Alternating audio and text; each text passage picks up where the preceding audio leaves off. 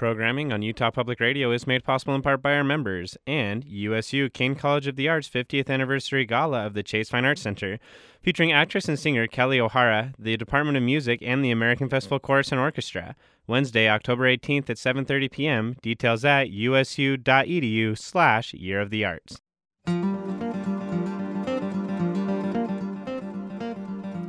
Welcome to Access Utah. I'm Tom Williams.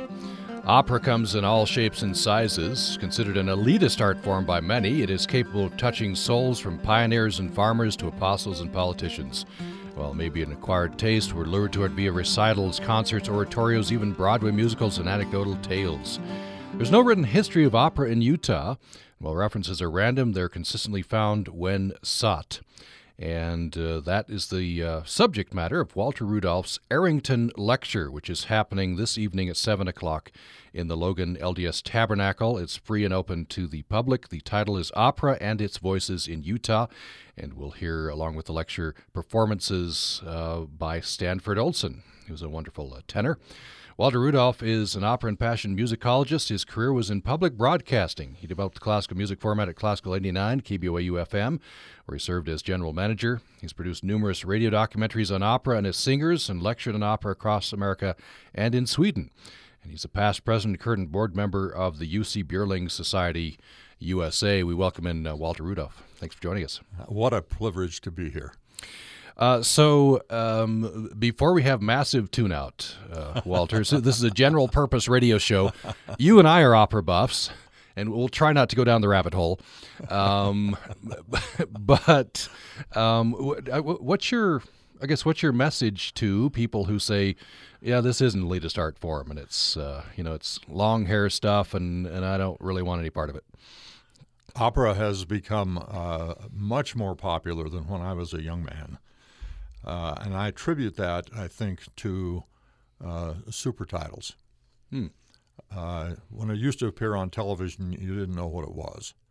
Now that you you understand every word, uh, I don't ever want to hear it in a translation. I want to hear the original language, and I can I can sneak to those words. Some people don't like that either, but I think it's made a huge difference, and uh, I'm surprised on a daily basis the things that I read about opera.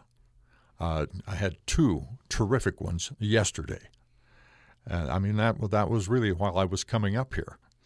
Uh, one is uh, a quote from a new book, Hear Me Out, by Armando Iannucci. And he defines opera with this statement Opera is the coming together of music, theater, design, people, and coughing. Coughing in the greatest synthesis of art, capable of collapsing at the beep of a watch alarm. very good. Very good. Then he finishes, It is man's highest creation. Hmm. Yeah. Do you believe that? I do. Yeah. Yeah. Uh, yeah. It, it is, really is a culmination of the arts. Yeah. And it is.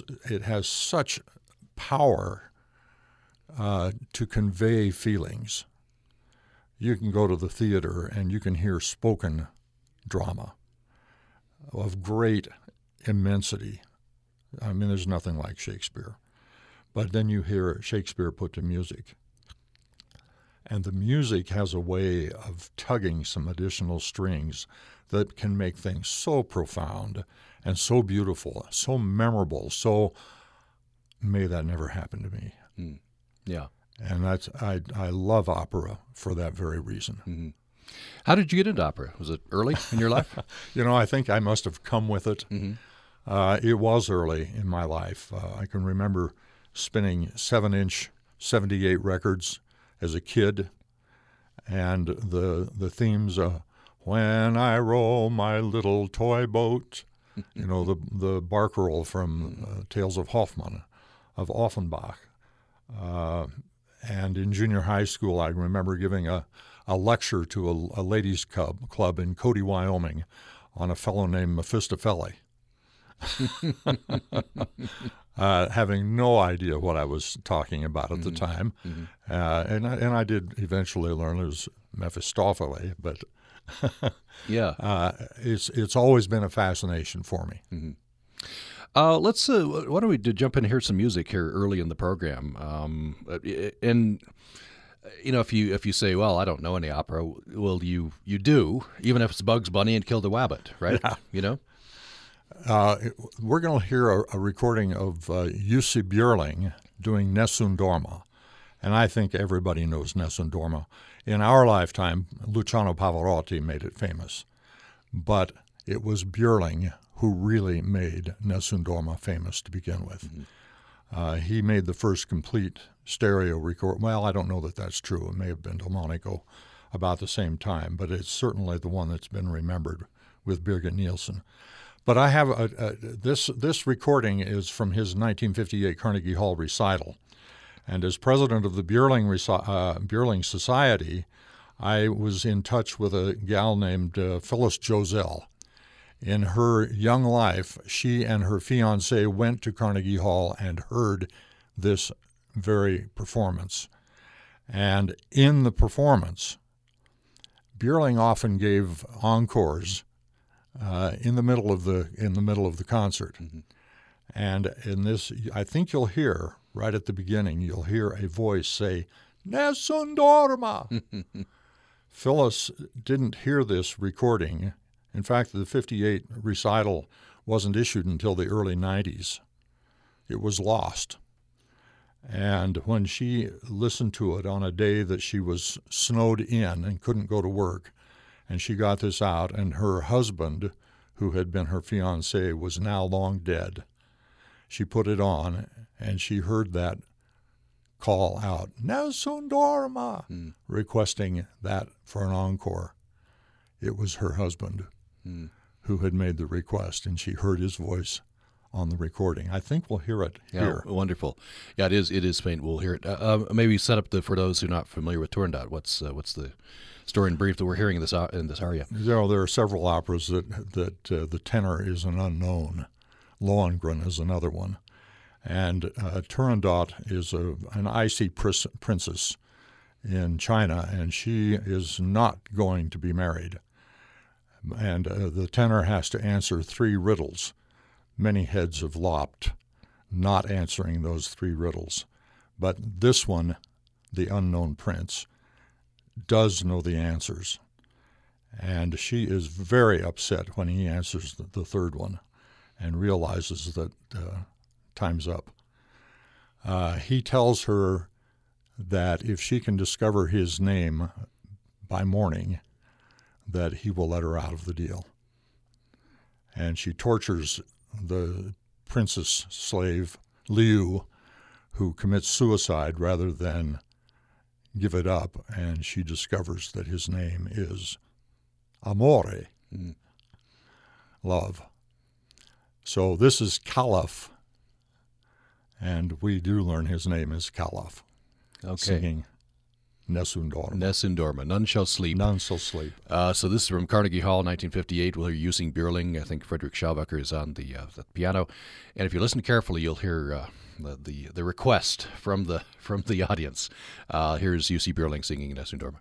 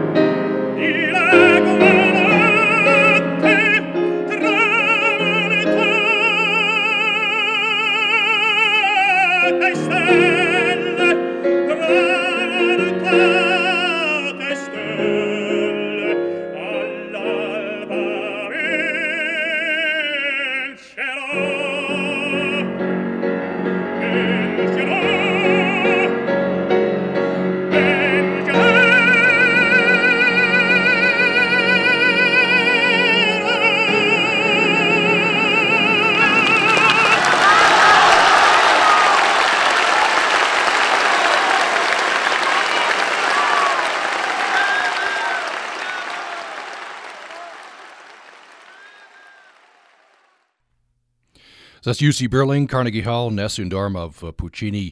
I think we missed the the shout out for the Nessun Dorma. That, that's at the end of the previous track. But uh, Ah, you, you hear yeah. the hear the recording. You you hear uh, you hear someone shouting out. You told the story about uh, about who that was. Um, so I want to get into uh, connection to Utah and connection to Arrington. But uh, first of all, um, you're a, a board member, past president of Jussi Björling Society uh, USA. We've heard Björling here. What's what's so special about Björling? Jussi Björling, um, he was voted. He was he was considered the great lyric tenor of his time, and uh, I think the easiest way to to suggest his status is to remember that at the turn of the century he'd been dead since 19, 1960, died at the age of 49. But in the turn of the century, there was a survey done uh, in England by a group of music critics and they did it through instrumentalists, they did conductors, they did singers. And they selected the top 100 singers by a vote. And the number one singer of the 20th century by that group was voted Jussi Björling.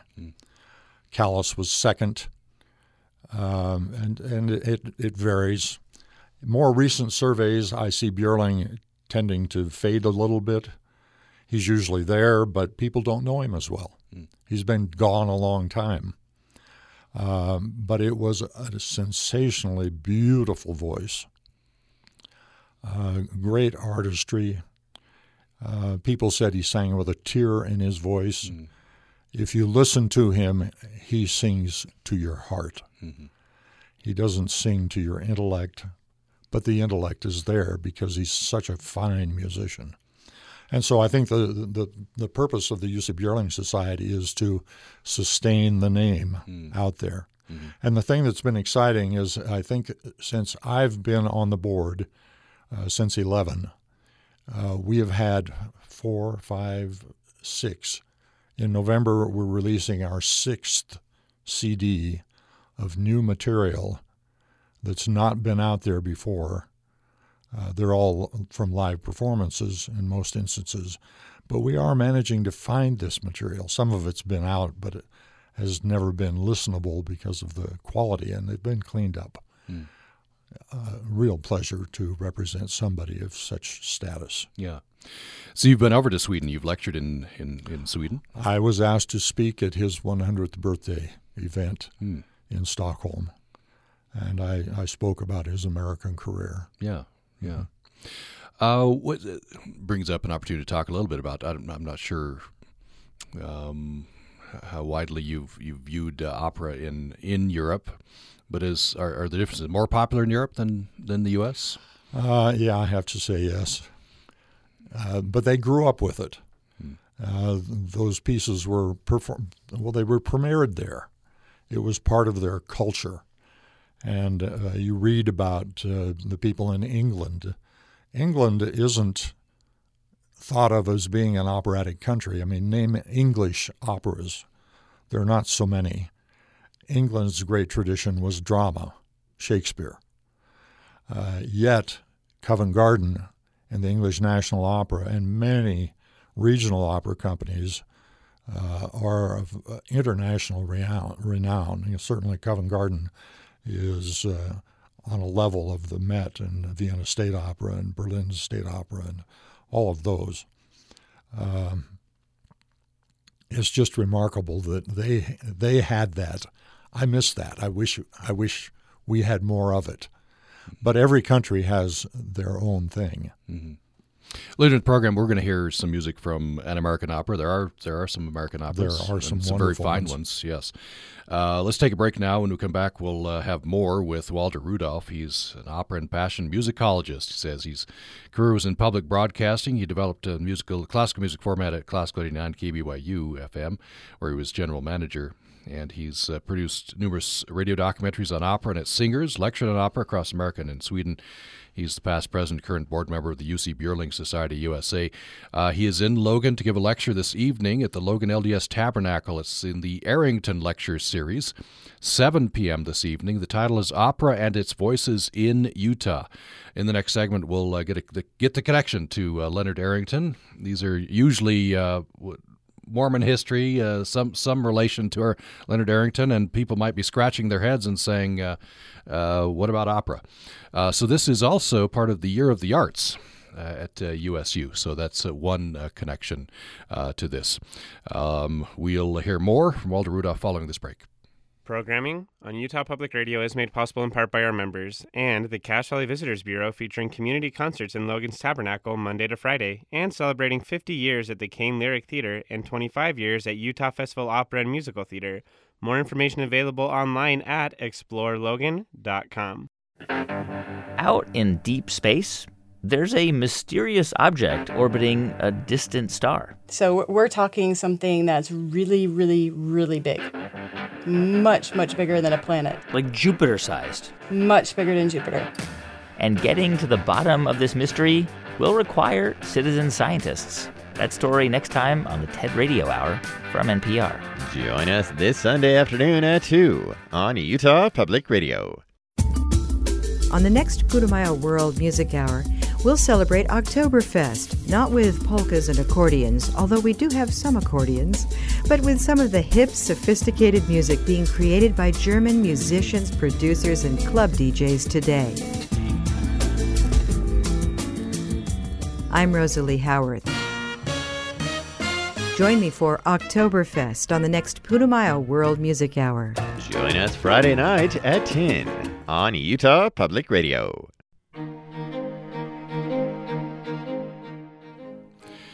Thanks for listening uh, to Access Utah. This uh, program, this episode, is uh, part of Year of the Arts at uh, Utah State University. Uh, this is the Year of the Arts, and that extends into next year. And uh, so the annual Arrington Lecture Series, usually on Mormon history, a connection to Leonard Arrington this year, because it's Year of the Arts, uh, they invited Walter Rudolph to uh, speak to opera and its voices in Utah. So you'll hear him tonight at 7 p.m. Logan LDS Tabernacle. That's free and open to the public, and you'll hear performances of uh, arias by uh, tenor Stanford Olson as well. It's free and open to the public, and all area college students are invited to participate in a writing competition in conjunction with the lecture. There are cash awards for that. You can go to archives.usu.edu, and this is sponsored by Utah State University Libraries, the Leonard J. Arrington Lecture and Archives Foundation, and the College of Humanities and Social Sciences, also the Caine College uh, of the Arts. We have with us uh, Walter Rudolph, uh, who's who'll be giving the uh, the lecture this evening. So maybe at the beginning of this uh, segment, uh, Walter, we could talk about connection to Arrington. There, there is a connection. There is a connection. It came out of the war I think that when he was in Europe during the war, he discovered opera. And I'll tell just a little bit about that tonight. I won't re- reveal it now. Uh, but Arrington had a fond love, so fond that he was known to sing himself at some of the parties he had while he was church historian. Um, I have I have seen a video of him singing, and I, I think I would not do an injustice to him by saying that it, it wasn't particularly pleasant. but you know what? It was so it was so defined. You could read the love of, of music in what he was doing that it, you just could not deny it. Mm. You could not look at it and, and see anything other than say, my gosh, this man loves music mm. so much. Mm. Uh, and I was I was just stopped in my tracks by it. Hmm. Remarkable. That, would be a good segue to get into some of the some of the history. We we know that uh, the Mormon pioneers emphasized Brigham Young emphasized arts. Uh, when when uh, when the you know the uh, LDS uh, people left the United States, they were then sucked back into the U.S. and two years later, but they uh, they were they were trying to establish this uh, Great Basin Kingdom, as Leonard Arrington called it, and arts was a part of this. You know, um, the Salt Lake Theater. Most people don't know it even existed today. I certainly didn't know. I knew I knew it was there, but I didn't know where. So it was uh, First South and uh, State Street on the northwest corner. And it was a massive building. It was the only theater between Chicago and San Francisco. And it was the first one.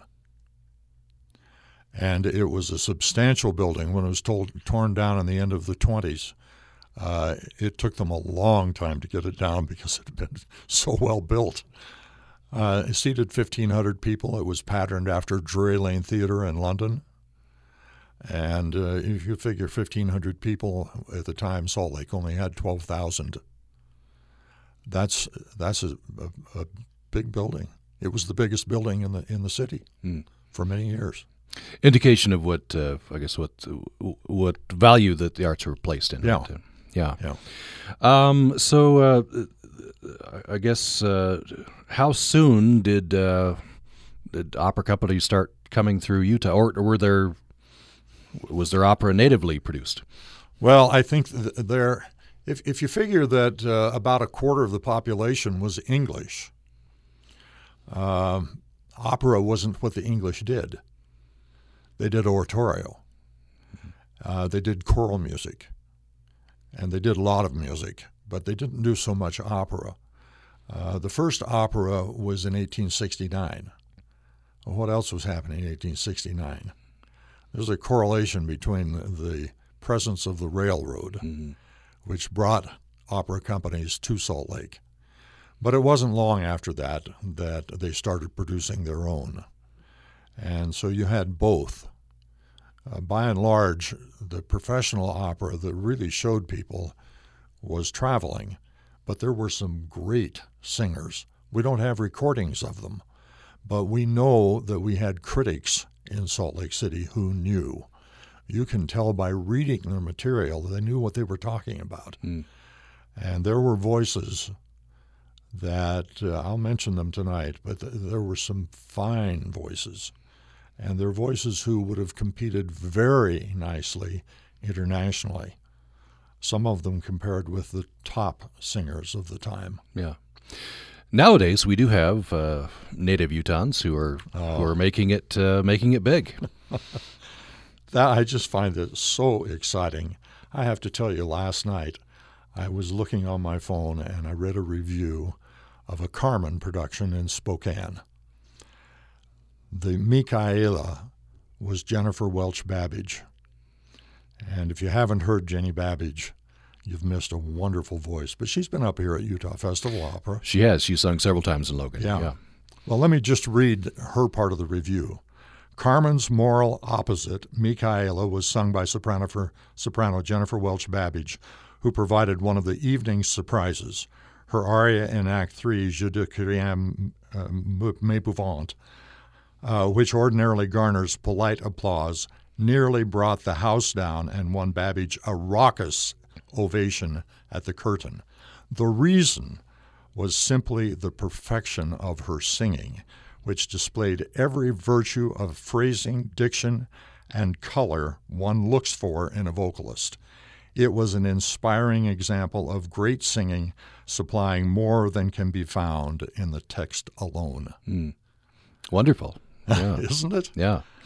And I was I was telling you before we went on the air, I was reading a very nice piece, a, a profile of uh, Erin Morley, um, Erin who is apparently one of the top coloratura sopranos in, in New York right you now. know, I, I met Ken Noda, who was one of the, the coaches at the Met uh, in April of last year, I think.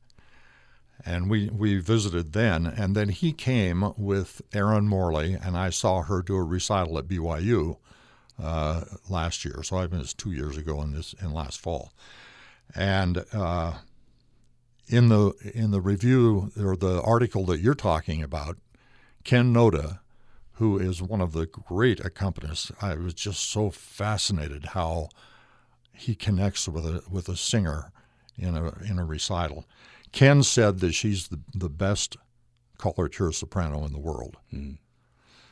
This wow. coloratura, I mean, those who don't know, this is a high, usually high soprano, very high. The soprano, high soprano yeah. who does all the florid runs, right? And, the fireworks, yeah, right. Yeah, uh, Stanford Olson is uh, has Utah ties, and uh, he'll he'll be he's he's made a nice career for himself. He's coming tonight, and he's going to sing three arias.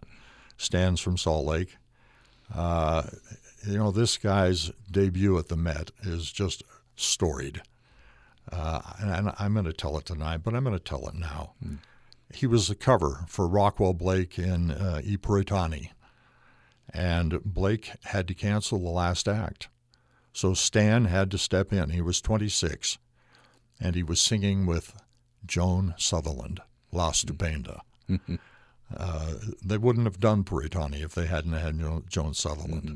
So here's Stanford Olson coming on stage for the first time to sing the fourth act of, of Puritani, which is it goes up to high C, but it goes beyond high C. Mm. So he's he's really exposed, mm-hmm. and he has a, a good performance. Joan Sutherland comes on stage with him at the curtain call, and they get a big ovation, and then she pushes him forward and leaves. Mm-hmm. Oh, what a storied Wonderful. occasion! yeah, that's that's a great debut. That's a great debut.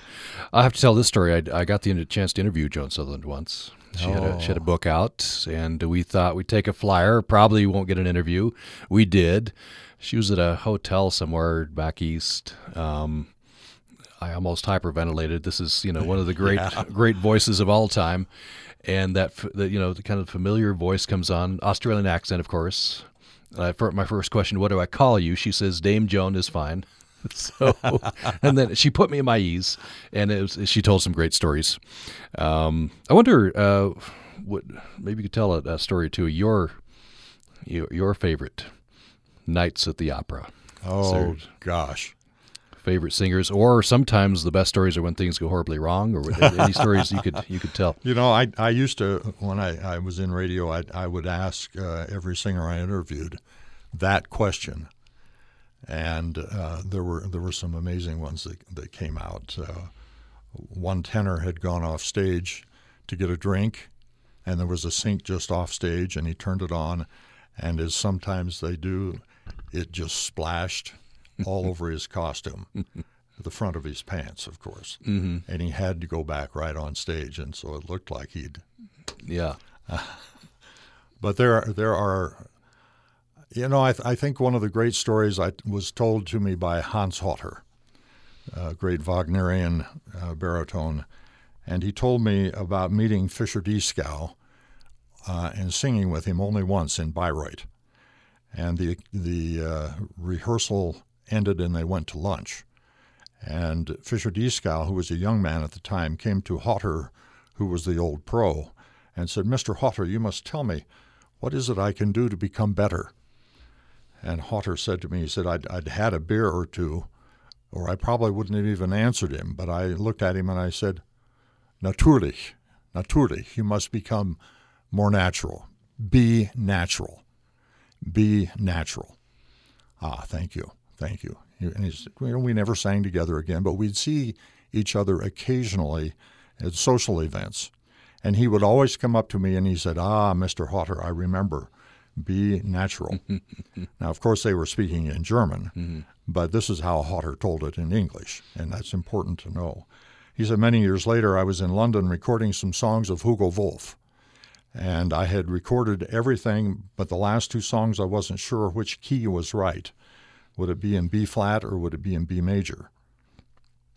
And I had recorded in both keys, and I was going back to listen to them. And I stopped in the, on the way back to the, the studio because I saw this photograph. There were photographs of everybody on that wall, but right in the middle of all of them, in his sterner pose, was Fischer Dieskau. And I looked at it and I said, I know which key it should be in. It should be in B. not B flat. well, uh, the thing that I mean that's that's cute in in and of itself, mm. but the story doesn't work unless it's a German telling the story in English. Mm because there is no B major in German. Okay, right. yeah, and it's communication. Communication yeah. can be very uh, uh, full of jeopardy, can't it? Yeah. yeah. Well, let's let's hear some more music. Um, we're going to uh, hear next some uh, Maria Callas. Uh, Callas is a figure that's transcended opera. I think uh, most people know at least something about her life. You know, kind of the soap opera aspects of, of the life, but she she was one of the one of the all time great singers. What what made her so great? You know, I think that that if there's a name that is remembered today for somebody who died early, uh, it is Callas. uh, and it was a tragic life in many regards. Uh, she was uh, temperamental, but was she unreasonable? I don't know that that's uh, would be at all the case. Uh, the farewell, she the voice was in shreds. She really couldn't sing, but she needed the money. Uh, it was just a, a, sad thing. And yet, you listen to the Callas recordings, especially those in her prime, and you'll never forget them. Mm-hmm. Um, should I tell us? Uh, yes, yes, go ahead. Adriana Lecouvreur of uh, Cilea is an unknown opera to most people. Yet, as you hear this melody, it will connect with you immediately. It connects as easily as Puccini, in my mind. And uh, Io son l'umile ancella, from the very beginning of Adriana Lecouvreur, is just one of su- supreme beauty. Hmm. And with Callas doing it, it either it really puts a stamp on it. a lot of sopranos like to sing Adriana because Adriana is uh, kind of I think resonates with them. Adriana is a famous was a famous actress, mm-hmm. and uh, this uh, this this plot has to do with uh, machinations on stage and a rival for Adriana, a love rival, and in the end, Adriana is poisoned. Yes, and and dies. But this is, I think, this comes earlier in the, in the opera. She's talking about her art. She she serves art, right? Um, so here's Maria Callas with an aria from Adriana Lecouvreur.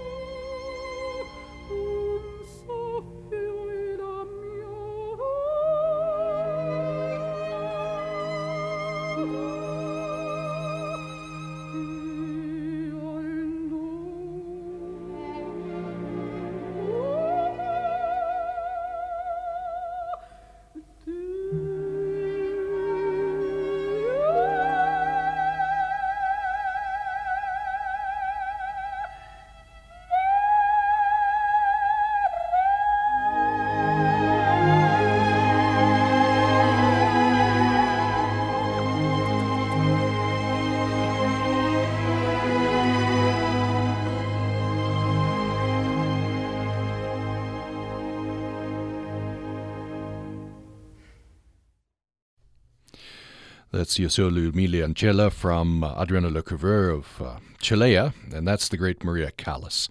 We're talking about opera, and in fact, uh, the, the title of the Arrington Lecture this year is Opera and Its Voices in Utah. The, uh, the presenter is Walter Rudolph, who is a former general manager at uh, KBYU and he's produced numerous radio documentaries on opera and its singers, lectured on opera across America and Sweden, and uh, he'll be there tonight at the Logan LDS Tabernacle to give the Arrington Lecture, 7 p.m., along with tenor Stanford Olson, who will be singing some arias. And uh, the lecture is free and open to the public. All area college students are invited to participate in a writing competition in conjunction with the lecture, and cash awards are given for that. You can go to archives.usu.edu for more information. And uh, this uh, lecture is part of the Year of the Arts at USU, and this program, Access Utah Today, is part of Year of the Arts as well. We're doing a monthly episode uh, in conjunction with with Year of the Arts. We'll have more following the break. Radio is made possible in part by our members and Utah Humanities, empowering Utahns to improve their communities through active engagement online at utahhumanities.org. Programming on Utah Public Radio is made possible in part by our members and USU Year of the Arts, celebrating the power of the arts to elevate the human spirit and affirming the university's commitment to the arts. More information at usu.edu slash Year of the Arts. Un-American Roots, its midnight special with prison music from Angola, Louisiana, and beyond. Old school work songs and new rap, gospel and blues, plus a bebop band. We'll talk with former prisoner saxophonist Charles Neville and hear music from Johnny Cash to Leadbelly. I'm Nick Spitzer. Join me for American Roots from PRX. Join us Saturday night at 8 on Utah Public Radio. Programming on Utah Public Radio is made possible in part by our members and the Cache Valley Visitors Bureau, showcasing outdoor access to the National Forest for hiking, fishing, and camping. Information on trails, campsites, and more is available online at explorelogan.com.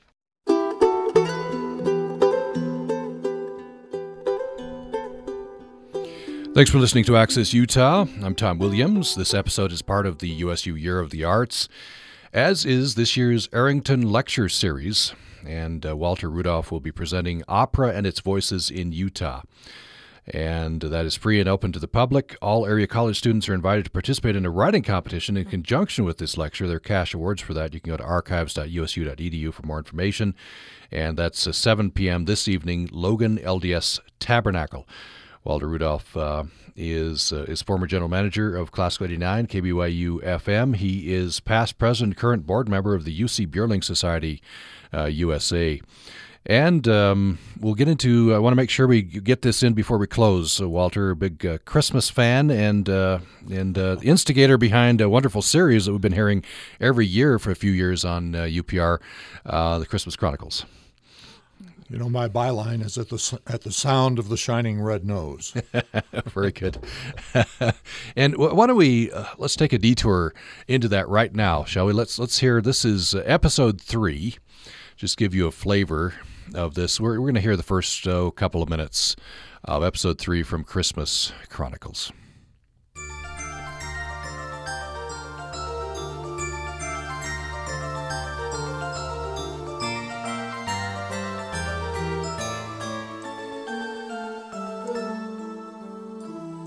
Classical 89 KBYU FM presents The Christmas Chronicles, an exclusive dramatic reading by Tim Slover.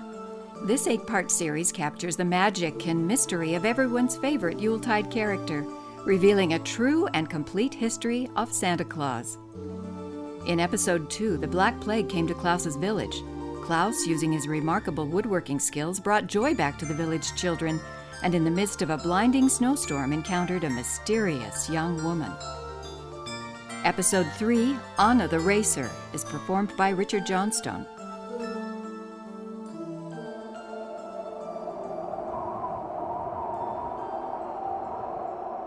Klaus stared open mouthed at the apparition before him. He had been despondent over not being able to deliver his toys to the children of the west and east villages and the farmhouse on the Roman road, all due to the fierce blizzard that had suddenly blown up on this Christmas Eve. He had sought shelter under a huge pine tree when this sleigh had flashed up, spraying snow everywhere, and this yellow haired young woman had leapt out to peer at him by lantern light. Now Klaus peered back. He couldn't help but notice that she was excessively pretty. You're just the man I need to see, she had said. How did you. Klaus began. Let's talk on the sleigh, she interrupted. Haven't you something to deliver? Toys, he said. Toys? said the young woman, and looked surprised. Well, toys are not what I expected. But then I didn't. like to hear the whole thing, but you you can hear there. That's uh, you know great production values, wonderful actor there, Richard Johnstone. Um, very well written, written piece, and I believe this was created for radio, right? Uh, Tim Slover later would adapted it for the book, but it was created for radio. We we commissioned it, and it was maybe maybe the great joy of my my career. Mm-hmm. Uh, it was so satisfying. You know, uh, Mussorgsky wrote the opera Khovanshchina about old believers, and uh, Christmas Chronicles is about true believers. Mm-hmm. And I'm an old true believer. very, very good.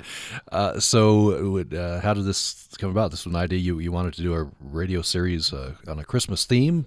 Tim, Tim and I go back a long ways, and we we had many conversations. Uh, the first time this came up, we we couldn't get approval for it. Uh, but I think it was good that we didn't because it refined itself. And over a period of a few years, we came back to it and floated the idea again, and it went, it sailed through, and we had, uh, it was a great success. Mm-hmm. Uh, it's the kind of thing that I, I hope that people will continue to listen to, and particularly radio programmers, because I think they've got a winner on their on their hands that is perennial. Yeah, yeah, we think so. We've been playing it for for a while. Yeah. So it's uh, I've got some good feedback from from uh, listeners, and this uh, this piece answers some key questions a lot of children have. You know, how can how can Santa go around the whole world in one night? Um, you know, the, chronolepsy is is the answer Tim Slover came up with. So cleverly, so cleverly, and yes. it's built out of of stories that he told his boys as they were growing up. Uh, but but true stories. You know, it answers a lot of questions for parents as well. Yeah, yeah. Well, uh, back to opera. We're, we're t- talking about opera and, and, its voices in Utah. That's the Arrington uh, lecture that's happening this evening in the Logan LDS Tabernacle, 7 p.m., free and open to the public, part of the Year of the Arts at uh, USU. Um, you were telling me at the break, uh, and I want to talk about this, uh, Walter Rudolph. You uh, you knew Giorgio Tozzi. You're oh Giorgio friend, friends with Giorgio Tozzi, Giorgio great was, great bass was baritone. My childhood idol. Yeah and uh, I had occasion to see him in Tristan and Isolde in San Francisco with Birgit Nilsson, and that's when I first met him. Uh, and interestingly enough, uh, at my request, the chair of the music department, Hal Goodman, brought him on a recital a year later, and we became fast friends after that. Hmm. And I met him many, many times. And ultimately, he even taught at BYU for, I don't remember what period of time, but he would fly in on Thursday night. Uh, often as not, I'd pick him up, and he'd teach that night and through the day, and then he'd fly back to California the next day. Hmm. Uh, he was a, a, just a gentleman. Uh, I remember he, he, a month before he died, he left me a voicemail, and I responded to it after the weekend. And we talked for a couple of hours and I've kept the the recorded message that was there uh, when I came I came home, and then he died a month later. Mm. But a, a, gentleman of the first order and a, a singer who communicated like Björling did, yeah. and like Callas did. Mm. Uh, and if people uh, people may not know him, but they, you probably but you do, you uh, do. if you've watched the movie of South Pacific. Right. You you hear his voice. Yeah, that '57 movie, he dubbed the, he dubbed the voice for Emile de Becque. Yeah. Mm-hmm. Yeah. It's, well, it's wonderful. That's that's quite the opportunity. Yeah, that'd be akin to me idolizing Placido Domingo, and then all, all of a sudden becoming his friend. That'd be.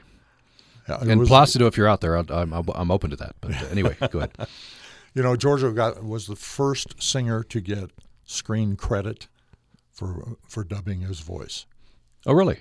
Yeah. Yeah. Yeah. And it was in South Pacific. They didn't do that before. Right, right.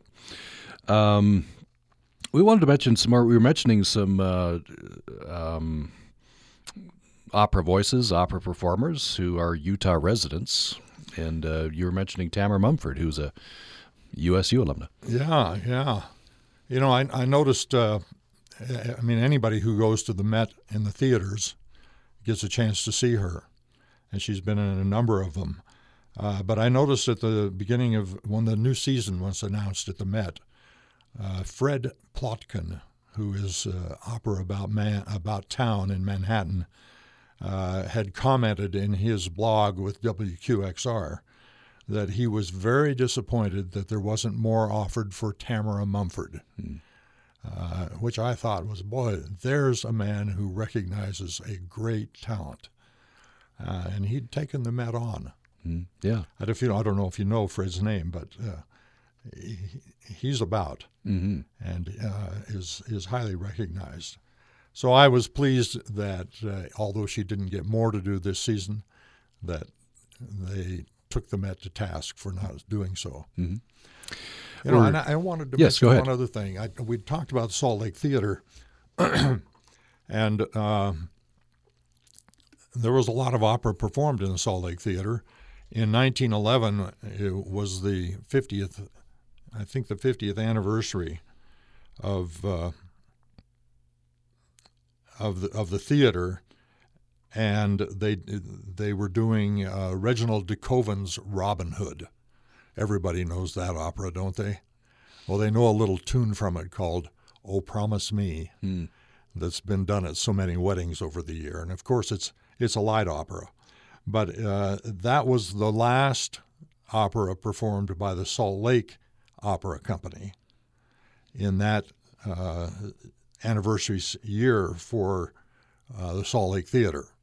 What was interesting to me is that the opera Robin Hood has faded. Nobody knows it today.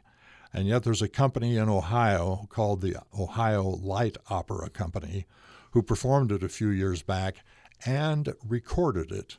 Many of their performances get recorded because they're they're doing this rare repertoire and it never gets done otherwise. Well, guess who the director of the Ohio Light Opera Company is? It's Julie Wright Costa, who is the head of the vocal department at the University of Utah. Hmm. So Utahns are out there with great influence in opera hmm. in the world today. And uh, opera performances. We're, we're blessed to have a couple of very good companies in, uh, Absolutely. in Utah. Yeah. Uh, I, you know what I love about Michael Ballam is he he's willing to do so much rare repertoire. Uh, you would never expect to encounter Boris Godunov or uh, Vanessa or maybe even The Crucible, which are some of the, my favorite operas. But Michael has done all of those and more.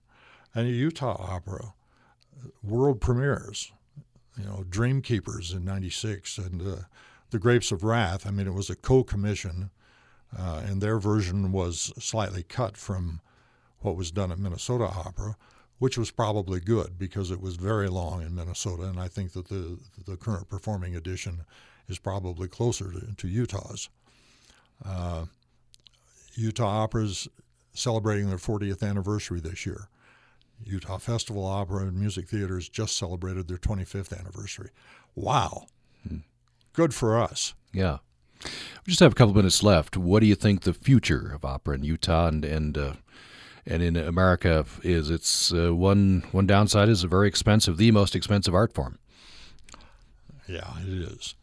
But you know, I I think that opera can be performed much less expensively let it stand on its own.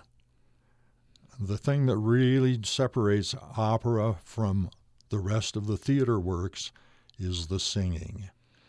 And when there is good singing, and certainly there's a lot of good singers out there today, they can really reflect what opera has to offer if we train ourselves a bit as well. I, I think the education of our young people in the basics of music Uh, we'll invite them into the magic of music where they can experience this universal language. And that's a trite thing to say, but if you really think about it, I, I have an internet station, uh, radio at home, and it's tuned to stations from Tokyo to Sydney to Moscow to Berlin to Munich to London and around the United States.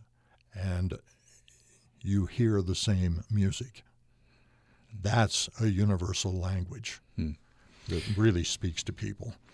That's a good place to end it. We're out of time. Uh, Walter Rudolph has been with us, uh, former general manager at uh, Classic 89 KBYU FM, and uh, he is uh, giving the Arrington Lecture this evening at 7 at the Logan LDS Tabernacle. It's called Opera and Its Voices in Utah, and uh, there'll be performances by tenor Stanford Olson.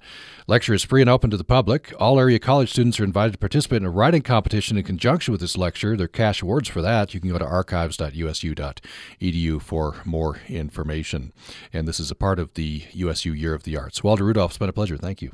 Thank you. And thanks for listening to Access Utah. Programming on Utah Public Radio is made possible in part by our members and the PKD Foundation, presenting the Walk for PKD in Salt Lake City on October 7th at Liberty Park, a two mile walk benefiting polycystic kidney disease. Information on PKD and registration available at 4walkforpkd.org.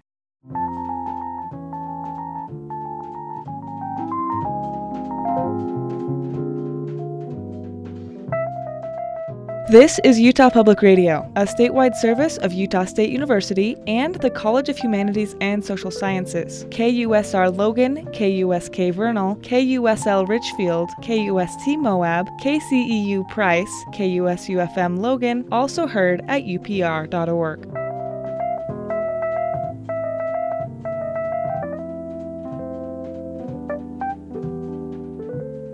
Thank